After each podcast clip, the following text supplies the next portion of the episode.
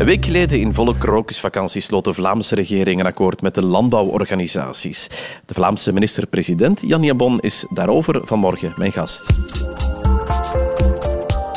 Goedemorgen, meneer Jambon. Goedemorgen. In uw thuisgemeente Braschaat, hier bent u titelvoerend burgemeester, zo heet dat dan, hè? Ja, titelvoerend burgemeester, maar ik word natuurlijk vervangen omdat ik nog een andere job heb. Ja, want daar gaan we het over hebben. Maar u gaat hier in oktober opnieuw kandidaat zijn? Ook? Dat is de bedoeling, toch? Ja. Ja. In juni bent u ook lijsttrekker dan voor het Vlaams parlement. Ja. Dus ook kandidaat om uzelf op te volgen daar? Ja, ik denk dat als je de opiniepeilingen vandaag ziet en de stand van de partijen, dan is enige nederigheid toch op zijn plaats. Wij leiden niet in de opiniepeilingen, dus ik denk, ik trek de lijst in Antwerpen met heel veel overtuiging. Antwerpen is de grootste kieskring, maar laat eerst de kiezer de kaarten leggen om te kijken of we überhaupt aan zet zullen zijn. Dus enige nederigheid is hier op zijn plaats. Ja, maar, en laten we vooral het eerst nog even hebben over deze legislatuur en vooral de voorbije weken. Hè. Jan zei het ook net in de aankondiging. Een drukke krokusvakantie, ook voor u en uw regering, in die onderhandelingen met landbouwers, landbouworganisaties. Dat akkoord dat daar dan gesloten is, ja, u staat er nog altijd achter, neem ik aan? Ja, tuurlijk. Ik denk dat we een goed akkoord gesloten hebben met de landbouw. Ik moet ook zeggen, van het begin heb ik tegen de landbouwers gezegd, ik op heel wat punten ook helemaal alle begrip had voor de landbouw. Wat is er dan te weinig aandacht geweest voor hun punten de voorbije jaren, ook vanuit Vlaanderen? Ja, ik denk vooral omdat het ook in die zin complex is. Het situeert zich op de alle niveaus. Hè. Vlaams was heel wat dingen die met hun moesten geregeld worden. Federaal zijn, laten we zeggen, prijszetting en al die terechte bekommernissen, denk ik. Ook naar Europa. We zullen dat maandag zien. Ook naar Europa zijn er heel wat eisen. Dus wij hebben nu ook met de landbouwers afgesproken dat we een strategisch overleg landbouw zullen opstarten om niet meer gepakt te worden met zaken die sluimeren, dat we dat toch rapper op de radar krijgen. Maar in ieder geval, we hebben op heel wat punten met die landbouwers een akkoord kunnen sluiten. We hebben ook gisteren in de regering daar nog besluiten over genomen om dat akkoord in de praktijk te zetten. Want er komt iemand die dat coördineert. Dat is Marc Andries. Marc Andries, de overheidsmanager van het komt ook van het kabinet van uw voorganger, denk ik. Hè, ooit, maar Marc leidt nu Vlaio, het Vlaamse Agentschap voor Innovatie en Ondernemen.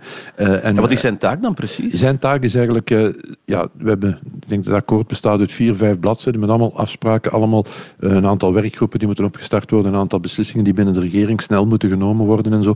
En Mark zijn opdracht is om erop toe te zien dat die taken ook allemaal uitgevoerd worden, dat je op elk moment ook van de dag of van de week kan zeggen waar staat het nu met die verschillende werven, zodanig dat we aan de mensen waarmee we het akkoord gesloten hebben ook kunnen laten zien van kijk, die werf staat op dat punt, die werf staat op dat punt, dat heel transparant naar de sector toe kan gerapporteerd worden. En vooral dat er een minister heeft zoveel aan, altijd op zijn bord, dat je soms misschien hier of daar iets wat uit het oog verliest. En Mark zal erop toezien dat al die dingen al tijdig uitgevoerd worden. Ja, hij wordt een beetje de coördinator, contactpersoon ook, maar gaat hij ook de andere partijen mee aan de tafel brengen? Want dat is het verwijt van natuurorganisaties ook.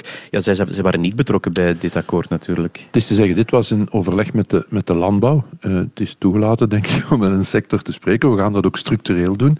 Maar een van de belangrijkste elementen van het akkoord was over de grond, de besteding van heel ons arsenaal aan grond dat we hebben. Wat gaat naar de landbouw, wat gaat naar de natuur? En het is evident dat die werkgroep zal ook heel snel opstarten.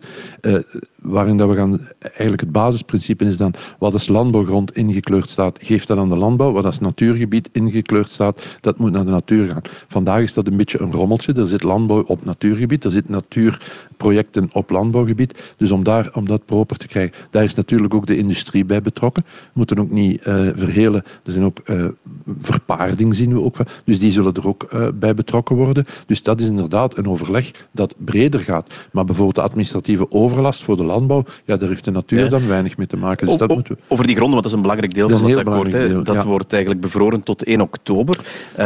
Dat is niet zo'n lange periode. Wat is de bedoeling daar precies? Wat moet er dan na 1 oktober gebeuren? Wel, dat overleg dat gaat gebeuren om die grondenproblematiek te behandelen. Dit moet een eerste rapport opleveren tegen 1 juli. En dan met dat rapport zullen we dan aan de slag gaan. De stop waar u over hebt is eigenlijk een gedeeltelijke stop. In agrarisch gebied zit ook natuurbeschermd gebied. We hebben gezegd, daar gaan we eventueel wel aankopen. Niet dat er nu een turbo opgezet wordt, maar daar kunnen zich opportuniteiten voordoen en dan wordt er wel aangekocht. Er zijn ook soms noodzakelijke werkzaamheden, infrastructuurwerken nodig. Denken we maar aan de Westhoek met die overstromingen, daar infrastructuurwerken. Dat kan ook voor een stuk op landbouwgebied gebeuren. Natuurlijk gaan die ook gewoon doorgaan, maar voor de rest, agrarisch gebied, gaan wij geen aankopen meer in doen. Dus dat is een tijdelijke stop. Met het eerste rapport in de hand van die werkgroep kunnen we dan kijken van hoe gaan we, wat moeten nu de stappen zijn die gezet worden. Kijk, waarover gaat het? We gaan een foto van vandaag nemen, met de verrommeling die er is. We gaan definiëren van wat is de situatie waar we naartoe willen. Dat is nog de twee eenvoudige dingen van het spel. En dan is het vooral zeggen, hoe gaan we nu van de SS-situatie naar de to-be-situatie. Ja, maar het is dus niet dat op 1 oktober de situatie terug wordt wat die was. Is de bedoeling wel van daar structureel en duurzaam ook iets aan te veranderen? Wel, dat is de opdracht van die werkgroep. Te zeggen van, hoe gaan we nu in stappen naar die ideale situatie? Landbouw in landbouwgebied en natuur in natuurgebied en industrie in industriegebied, want dat is ook belangrijk. En dat is eigenlijk de grote uitdaging waar wij in Vlaanderen voor zijn. Soms zegt men, België en Nederland hebben dezelfde dichtheid. Dat klopt ook. Maar als je Vlaanderen neemt. Ja, wij zitten met 6,5 miljoen op een grondgebied dat een stuk kleiner is dan Wallonië. Dus de densiteit en de opdracht waar wij in Vlaanderen zitten is zoveel zwaarder nog dan Nederland. Wij hebben 14.000 vierkante kilometer. Daar willen we gezellig in wonen. We willen daar natuur hebben. Natuurlijk moet landbouw daar ook zijn dingen kunnen doen. Industrie. We zitten hier met de tweede grootste petrochemische cluster van de wereld. We hebben fantastische havens waar zich heel wat industriële activiteiten rond ontwikkelen. En dat moeten we allemaal op die 14.000 vierkante kilometer mooi geordend bijeenkrijgen. Dat is eigenlijk de grote uitdaging. En dus daar is in dat akkoord zijn heel wat elementen eraan gegeven. Deze week kwam ook naar buiten dat de waterkwaliteit in Vlaanderen ook niet goed evolueert. En dan een van die punten in dat akkoord is ook het meeste actieplan om daar wat de drempels te wijzigen. Is dat dan allemaal wel een goed idee als je weet dat er ook zoveel neveneffecten zijn die zich tonen? Voor alle duidelijkheid, MAP 7, want daar hebben we ook het meeste actieplan, het is de 7e editie, gaat een stuk strenger zijn dan MAP 6. Dus dat gaat inderdaad positieve effecten hebben op de waterkwaliteit. We hebben er 1 element uitgehaald. En dus het element van in VEN, dat is Vlaams Ecologisch Netwerk, dus ook natuurgebied, om daar de nulbemesting onmiddellijk, om daar de bemesting onmiddellijk te stoppen, dat is eruit gehaald om het ook allemaal haalbaar te maken. Dit gaat nu naar Europa, we zullen afwachten wat Europa ervan zegt, maar het MAP 7, gelijk we het indienen, is een stuk strenger dan het huidige mestactieplan. Ja, het is een akkoord dat u gesloten hebt met die landbouworganisaties. Het ongenoegen is niet weg. We zien dat er maandag opnieuw een actie gepland is. Als dat opnieuw opduikt, dat ongenoegen, gaat u dan nog meer toegevingen doen of stopt het hier? Ja, eerst en vooral, ik praat niet in termen van toegevingen. We hebben een akkoord gemaakt omdat de verzuchtingen van de landbouw, vond ik, op heel wat vlakken terecht waren. En we hebben gezegd, we hebben een actieplan met hun afgesproken. Geen toegeving, maar een actieplan met hun afgesproken om zaken effectief te verwezenlijken. Ik heb daar straks gezegd, het ongenoegen van de landbouw situeert zich ook op federaal vlak en ook op Europees vlak. En de actie maandag is niet gericht voor Vlaamse, bijkomende Vlaamse eisen, maar is vooral gericht naar Europa.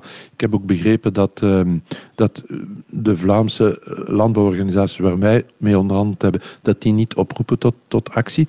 En ik moet zeggen, nadat we het akkoord afgesloten hebben, hebben ze ook onmiddellijk de acties die gericht waren op Vlaanderen stopgezet.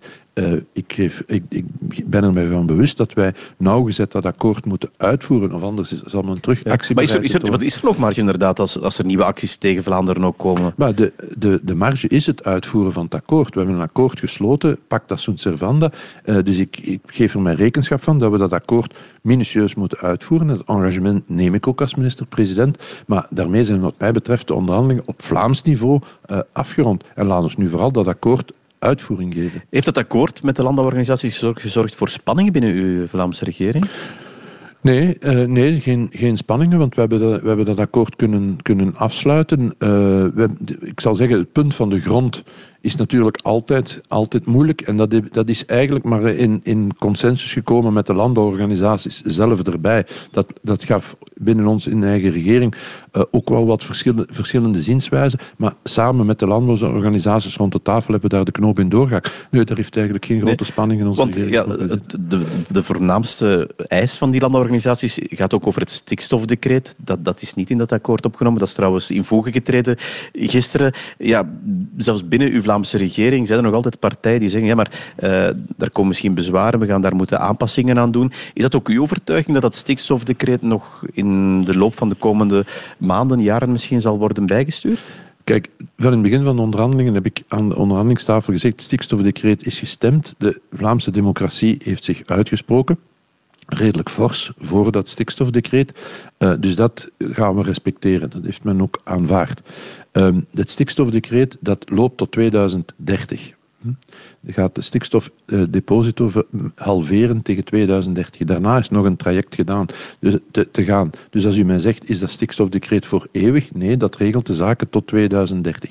In het akkoord dat we rond stikstof gesloten hebben, ook met de landbouwers, hebben we gezegd, en nu excuseer dat ik nu een beetje technisch moet gaan, het huidige stikstofdecreet is gebaseerd op deposito, neerslag van stikstof in SBZ, in natuurbeschermde gebieden.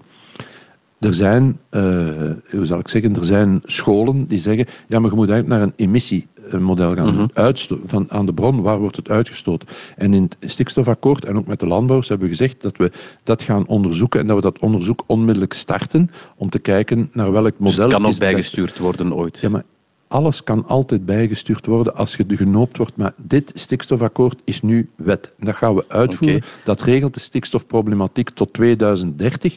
En ja, in 2030 gaat de zon opnieuw op. Hè? Ja, maar eerst zijn er natuurlijk verkiezingen, meneer Jambon. Over een paar maanden zal er ook een nieuwe Vlaamse regering moeten gevormd worden. Mm-hmm. Deze samenstelling met uw partij CD&V, Open VLD, kan dat wat u betreft ook de samenstelling van de volgende Vlaamse regering worden? Of gaat u daarvoor voor een verderzetting, als dat mathematisch kan natuurlijk, hè? Wel, dat is eerst de vraag natuurlijk. Hè. De kiezer heeft nu, aan het woord, nu nog niet, binnen in juni. Dus de kiezer is aan het woord, de kiezer gaat de kaarten leggen en pas de avond daarna, of die zondagavond, kan je kijken wat is hier mogelijk.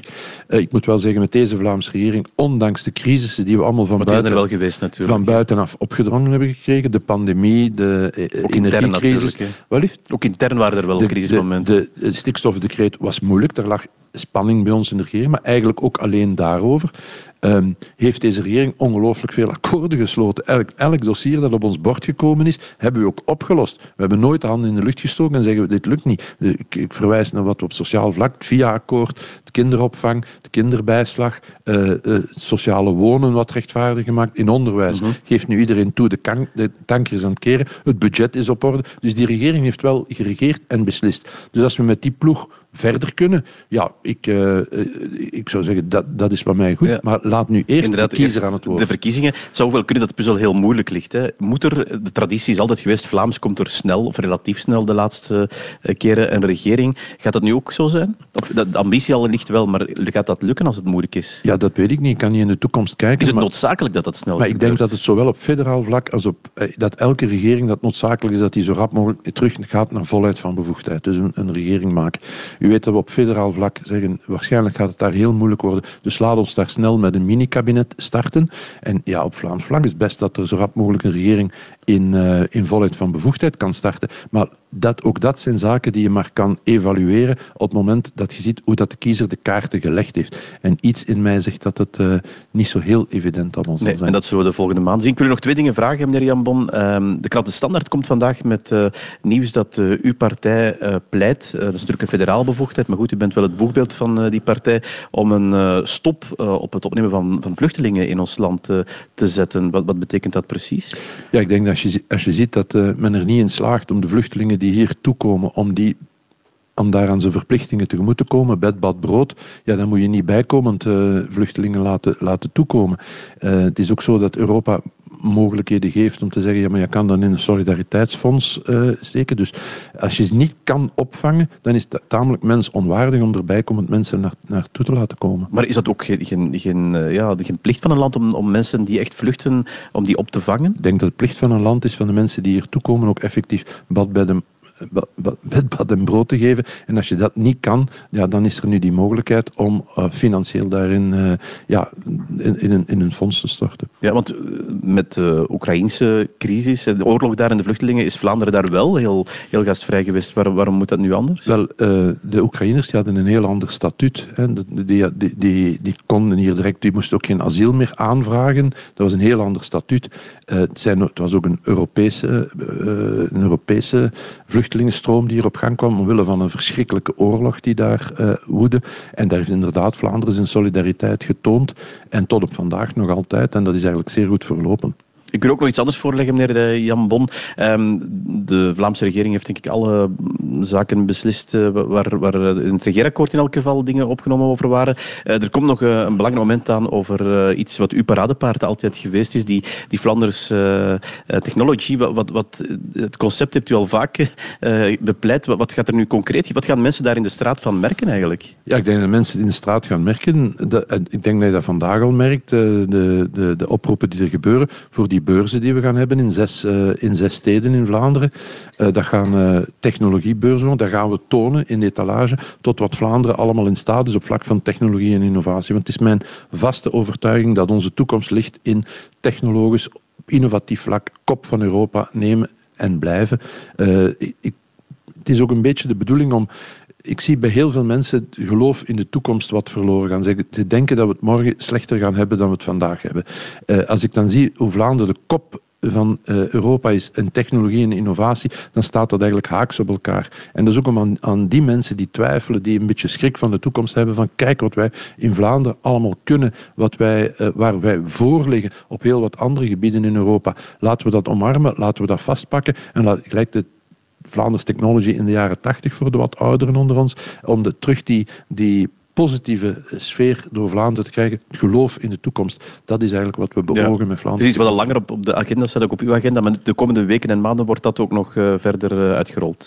Ja, absoluut. Ik vind, ook daar heeft de pandemie ons parten gespeeld, want het stond al in het regeerakkoord. We hadden dat eigenlijk al 2 jaar eerder willen doen, omdat ik denk dat je dit minstens 10 jaar moet aanhouden, zo'n beweging. En ja, nu start die. En ik verwacht er heel veel van. Ja, en daarna zijn het dus die verkiezingen waar we het ook uitgebreid over gaat hebben en waar je ook wel zal mee bezig zijn, neem ik aan, de komende maanden. Maar tot dan in elk geval bedankt voor dit ontbijtgesprek, meneer Jambon. Dank u wel.